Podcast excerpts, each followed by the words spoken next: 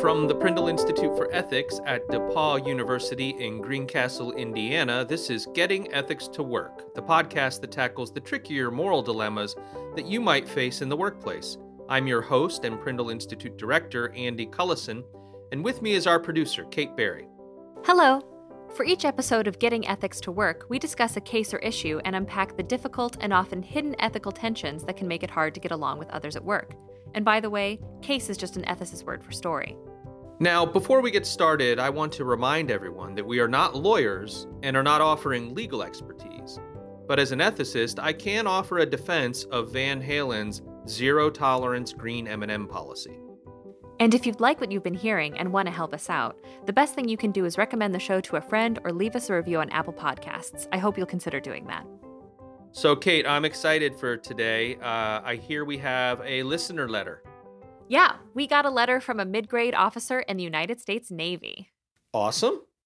What's the issue? Well, he has questions about zero tolerance. Um, he wants, in particular, to know about the ethical implications of policies that are zero tolerance in the workplace. To him, it always comes off as bluster and that it's zero tolerance for the sake of perception of tough action because inevitably situations will arise that serve as exceptions.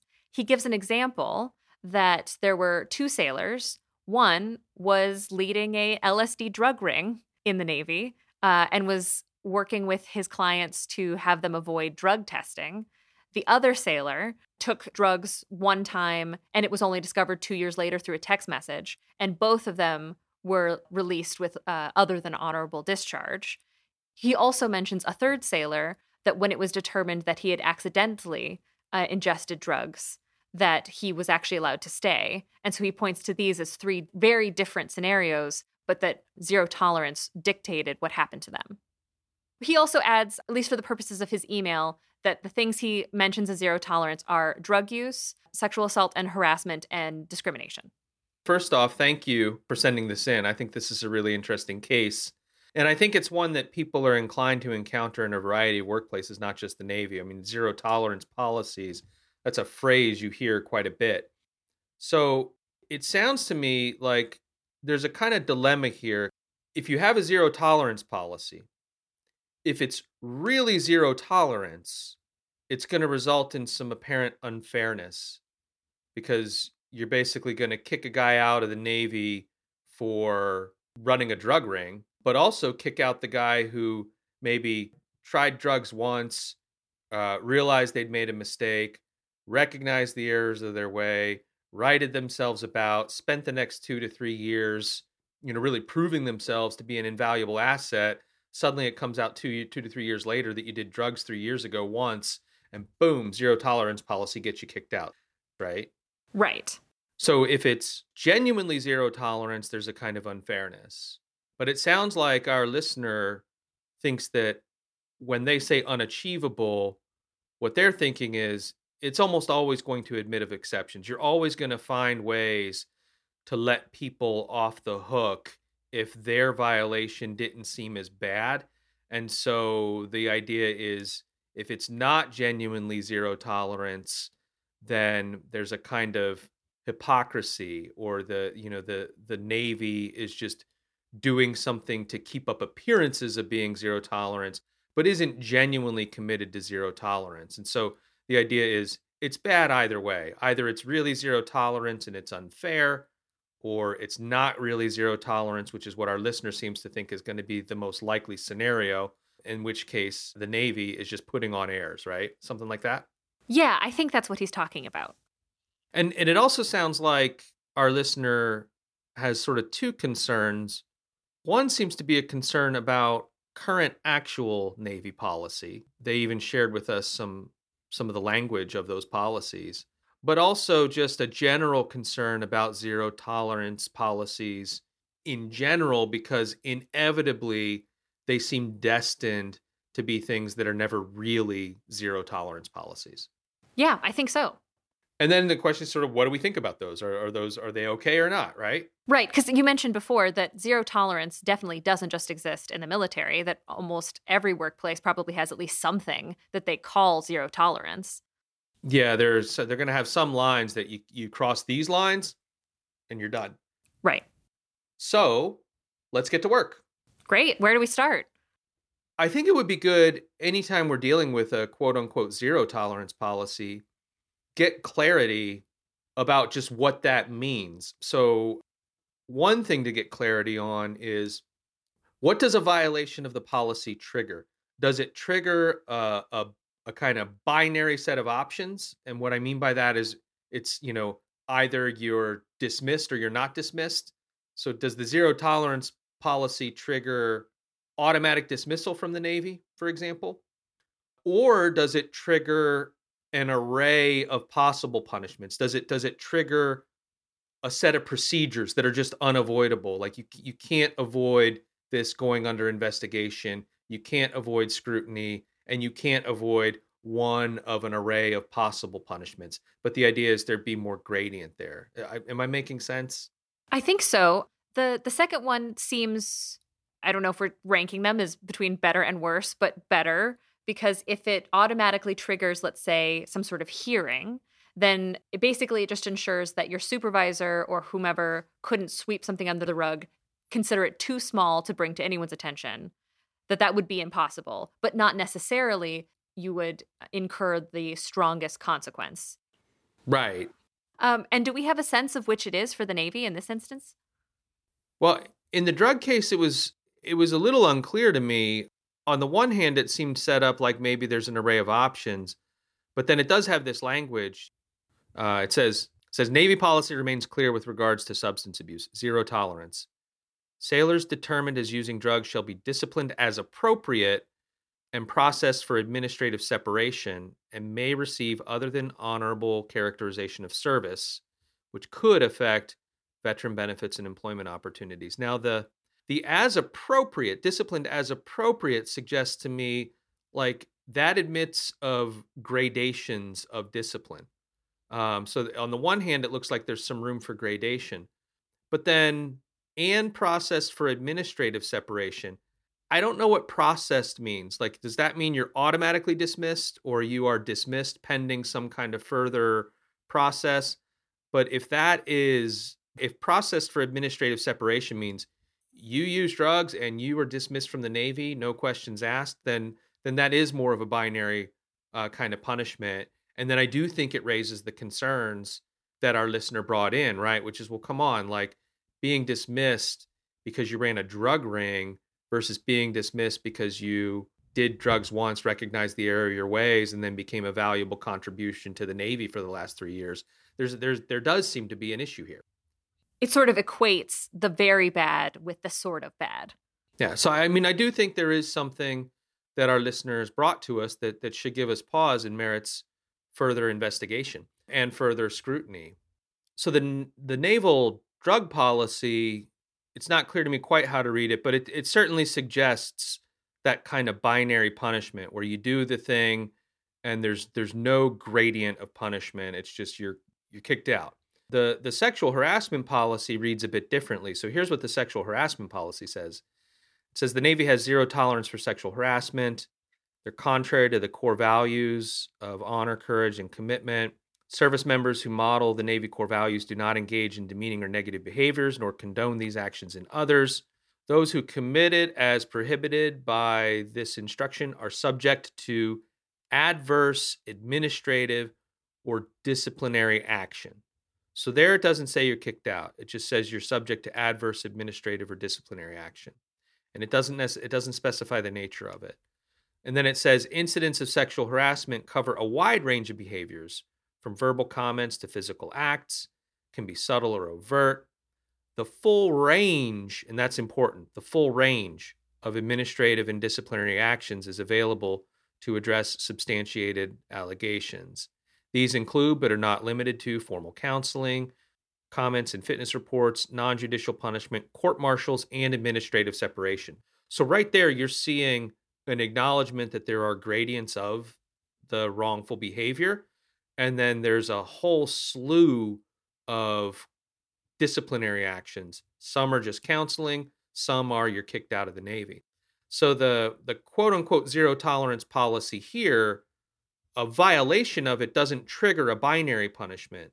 A violation of it triggers a process. And that process involves reviewing the nature of what it is that you did, verifying that you did it, and then finding a suitable punishment on this gradient. So that that seems like a zero tolerance policy that doesn't raise the worries that our listener raised about a kind of unfairness where it's all or nothing, right? What it, it doesn't trigger a harsh punishment automatically, it triggers a process. Yeah. So in, in the in the Navy, we have a drug policy where there does seem to be a kind of binary option where you do drugs and everybody gets this severe punishment, you're cut. You're you're out of the Navy. As they call it, administrative separation. And then in the sexual harassment policy seems to admit of the gradient. So let, let's focus on our listeners' question as it relates to a zero tolerance policy where a violation really triggers a severe punishment, no matter how severe the violation was. That's the thing that our listener seems to be worried about, right? That either it's unfair or we're going to be hypocrites, right? Right.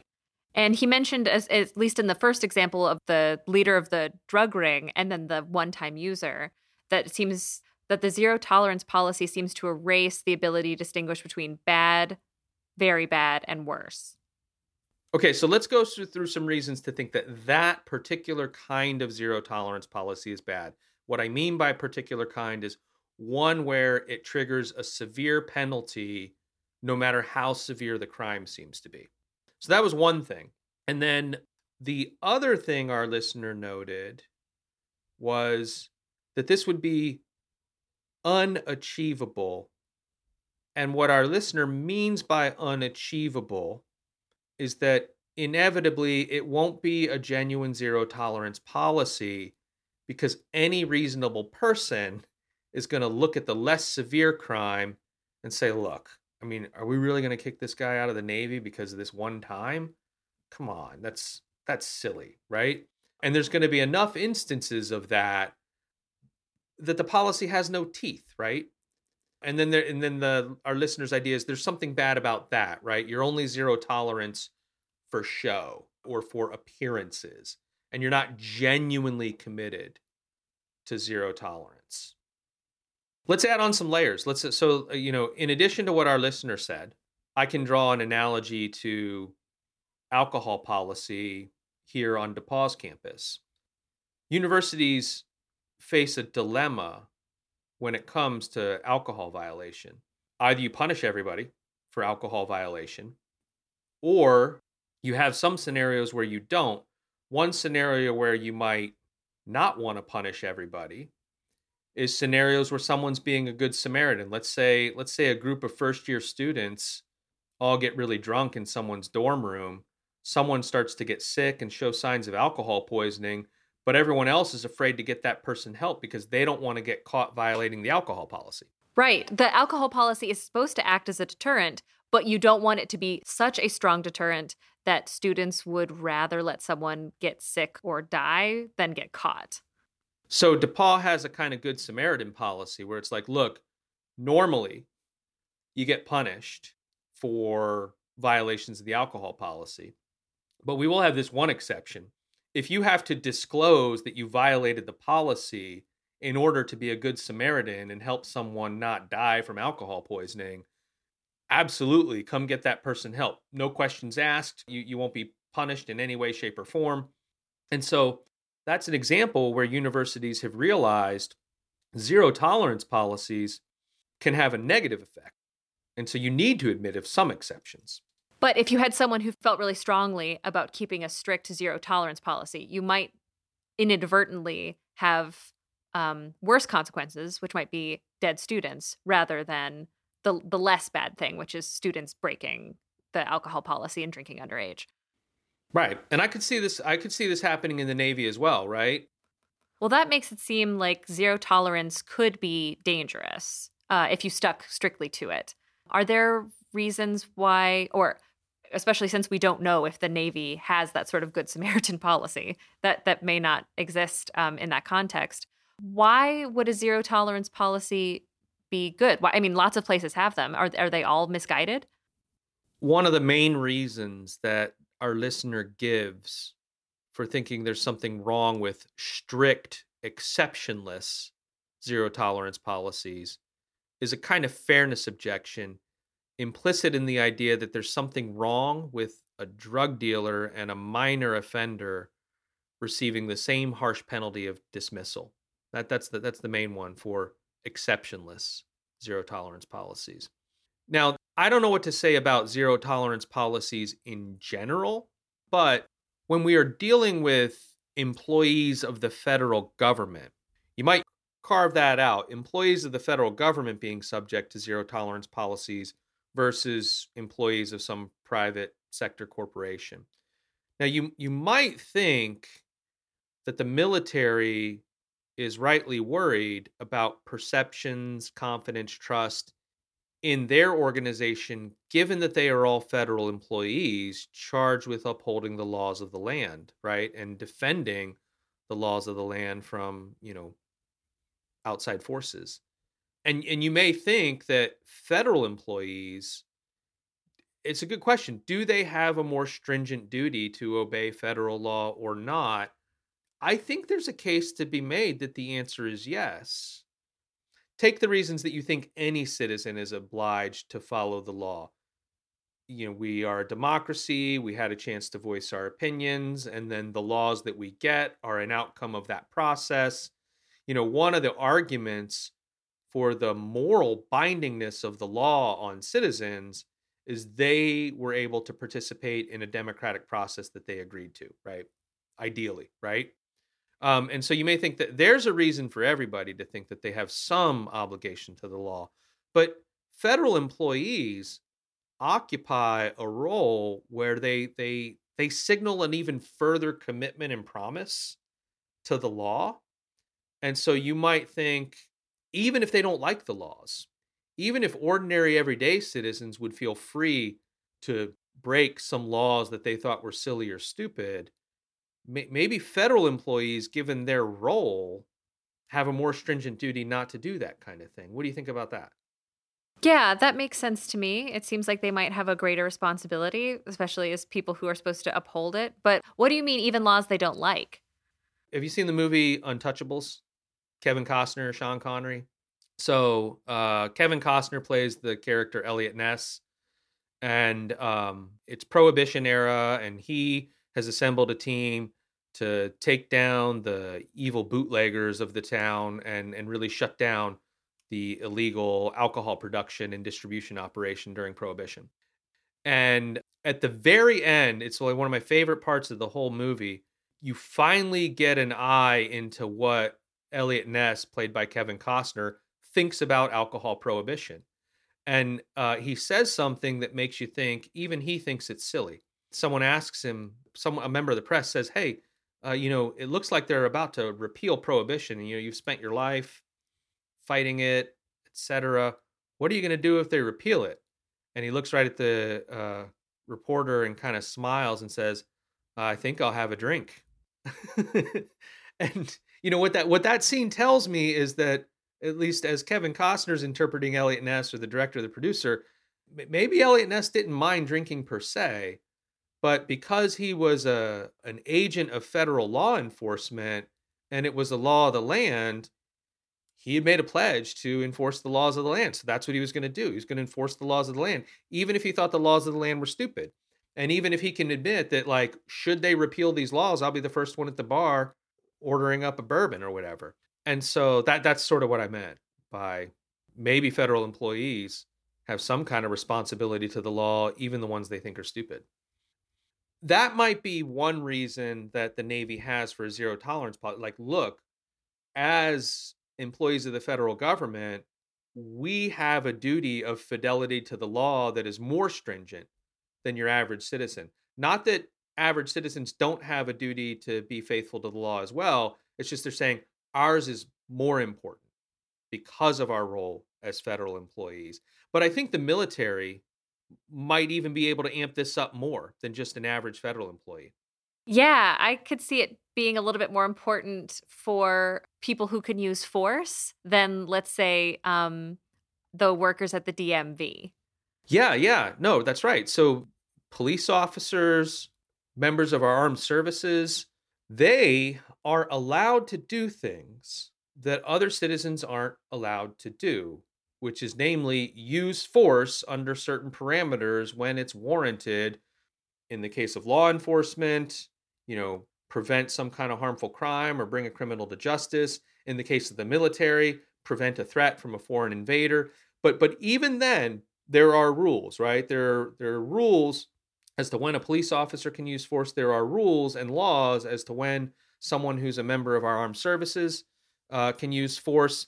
And you might think because of that, because they're allowed to really stretch the boundaries of when they're allowed to use force subject to laws, it might be more important for the public to know that they don't take the law into their own hands or that they don't decide which laws are worth following and which laws aren't, right? Given that we've given them the rights to use force, uh, subject to certain parameters, you know, we need to know that the members of our armed services are going to follow all the laws and aren't deciding which ones they're bound to and which ones there aren't even if they think they're stupid even if they think they're harmless we just we want the public to know that people who have been entrusted to use force and subject to laws have also been taught the law is super important and you don't get to decide which laws are worth breaking and which laws are worth keeping in many ways, it's like uh, us seeing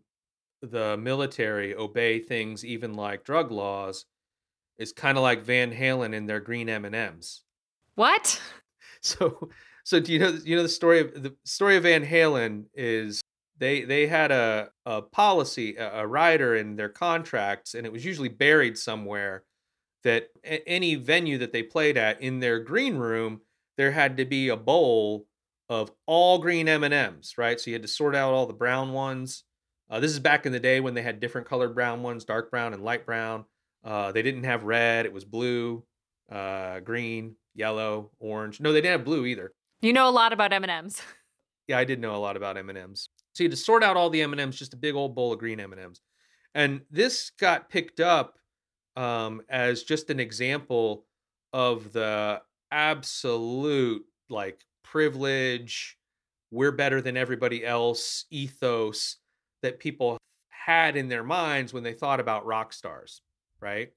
But it later came out, I don't know if it was from Van Halen's manager or maybe Eddie Van Halen himself. They said, "Oh no, no, no, no, no, that that that that green that green bowl of M&Ms served a really really really important function because our contracts are super thick contracts and our stage setup with all the lighting and all the special effects they're really really dangerous and if you don't use the right size bolts if you don't use the right size beams you know stress tested to be able to handle a certain weight if you skimp on any of that the whole thing could collapse kill the entire band and probably most of the people in the front row so you you've got to get all this stuff right and we don't have a way to check to make sure you're getting everything right so what we do is we bury a seemingly silly request in the middle of it.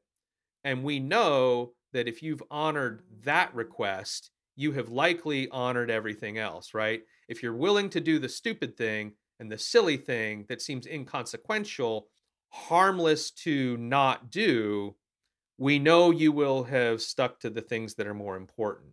And then if we don't see that green bowl of M&Ms, we're out because we have no confidence that you're obeying everything else.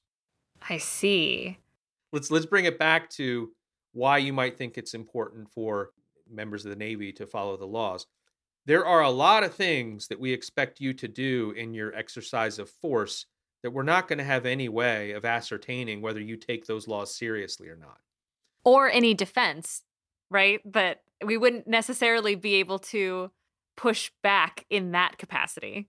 And so you might think, how are we going to know that members of the Navy are serious about following the laws?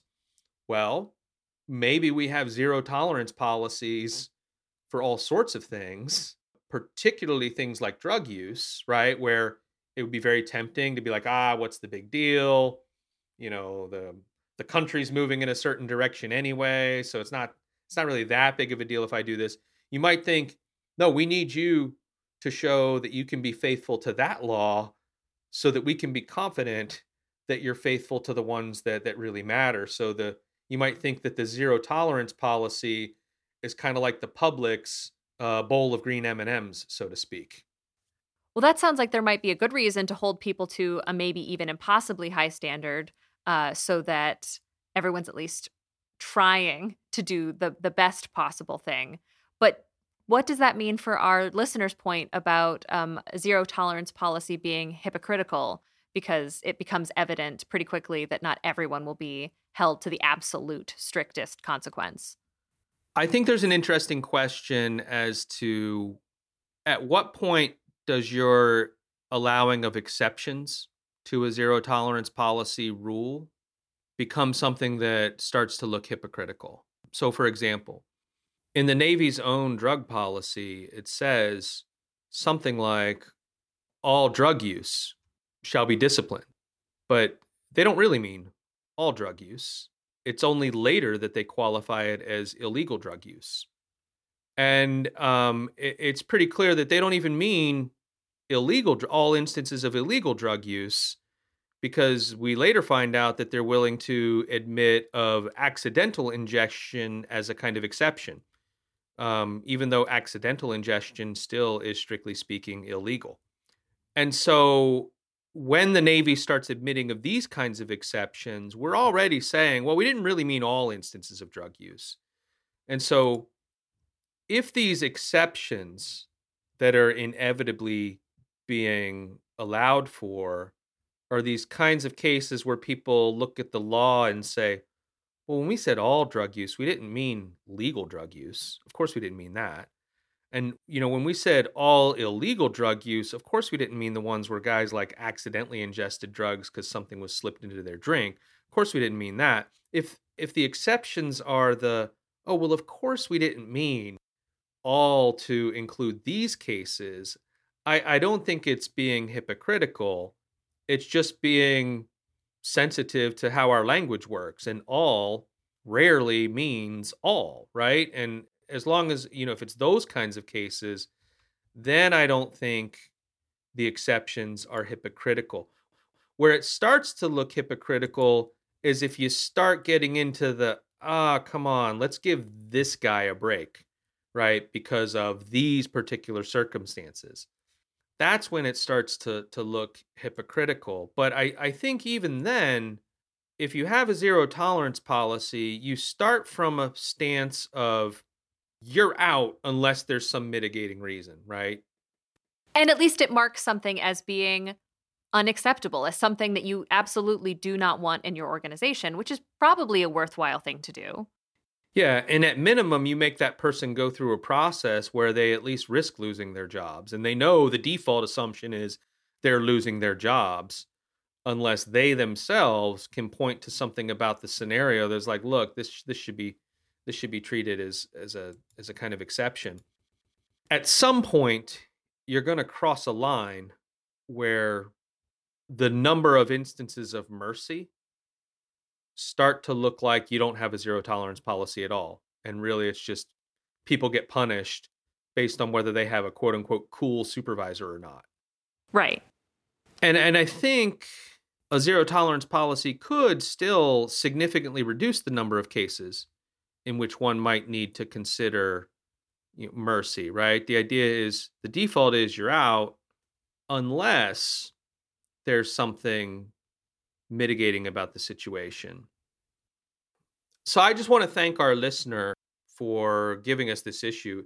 It is a fun issue to think about, and it is a really thorny issue for any organization to be thinking about. Sort of do we have zero tolerance policies or not? And if so, what are the zero tolerance policies going to be for? Things to keep in mind, I think, is what is your zero tolerance policy going to trigger in a way that's fair and equitable? Is it going to trigger like either you get this severe punishment or you don't, that binary option that we talked about? If it's going to do that, you really want to think about how it's going to be fairly applied and how like cases aren't going to get treated alike. You're going to have minor infractions and severe infractions suffer the same consequences.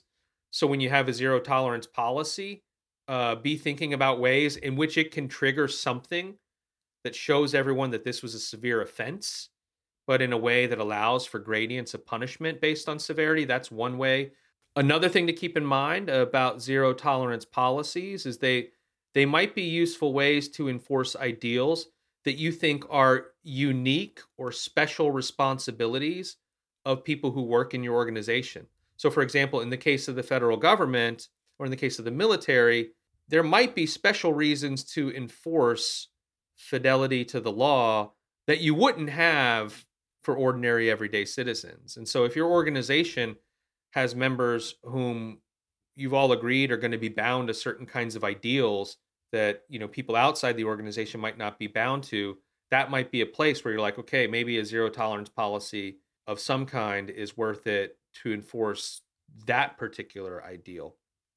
And then I, I think the last thing is with this idea that a zero tolerance policy is always going to admit of exceptions people are always going to find reasons why they think it shouldn't apply in this particular case. I think our listener is right that people are human and we are merciful. And we do find reasons why some people might be afforded mercy in certain kinds of situations. That said, I'm not sure it's a reason to do away with zero tolerance policies entirely. You might think there's value in communicating this is the ideal, this is the thing we strive for. And yes, we're going to come across times where we think there are exceptions, but our only hope is that we get those exceptions right, uh, that that we we show mercy when mercy is warranted, but it behooves us to keep this ideal very much before the mind's eye, and and zero tolerance policies, even if we occasionally deviate from them, might still be something that we really need to keep in mind and, and keep in place. Thanks so much for joining us as we try to get ethics to work. I'm Andy Cullison. And I'm Kate Barry. If you have a question about business ethics you'd like answered on the podcast, email me at katherinebarry at depauw.edu and maybe we'll talk through your issue on the air. We hope you are staying safe and healthy in this crisis. We also hope you can take some of what we discussed here and get it to work. If you want to learn more about what we talked about on the show today, check out our show notes page at prindleinstitute.org slash get ethics to work. That's all one word, get ethics to work. Remember to subscribe to get new episodes of the show wherever you get your podcasts. But regardless of where you subscribe, please be sure to rate us on Apple Podcasts. It is still the best place for us to meet new listeners. Getting Ethics to Work is hosted by the Janet Prindle Institute for Ethics at DePauw University in Greencastle, Indiana. Our logo was created by Smallbox. Our music is by Blue Dot Sessions and can be found online at www.sessions.blue. Our show is made possible with the generous support of DePauw alumni, friends of the Prindle Institute, and you, the listeners. Thank you for your support. The views expressed here are the opinions of the individual speakers alone. They do not represent the position of DePauw University or the Prindle Institute for Ethics.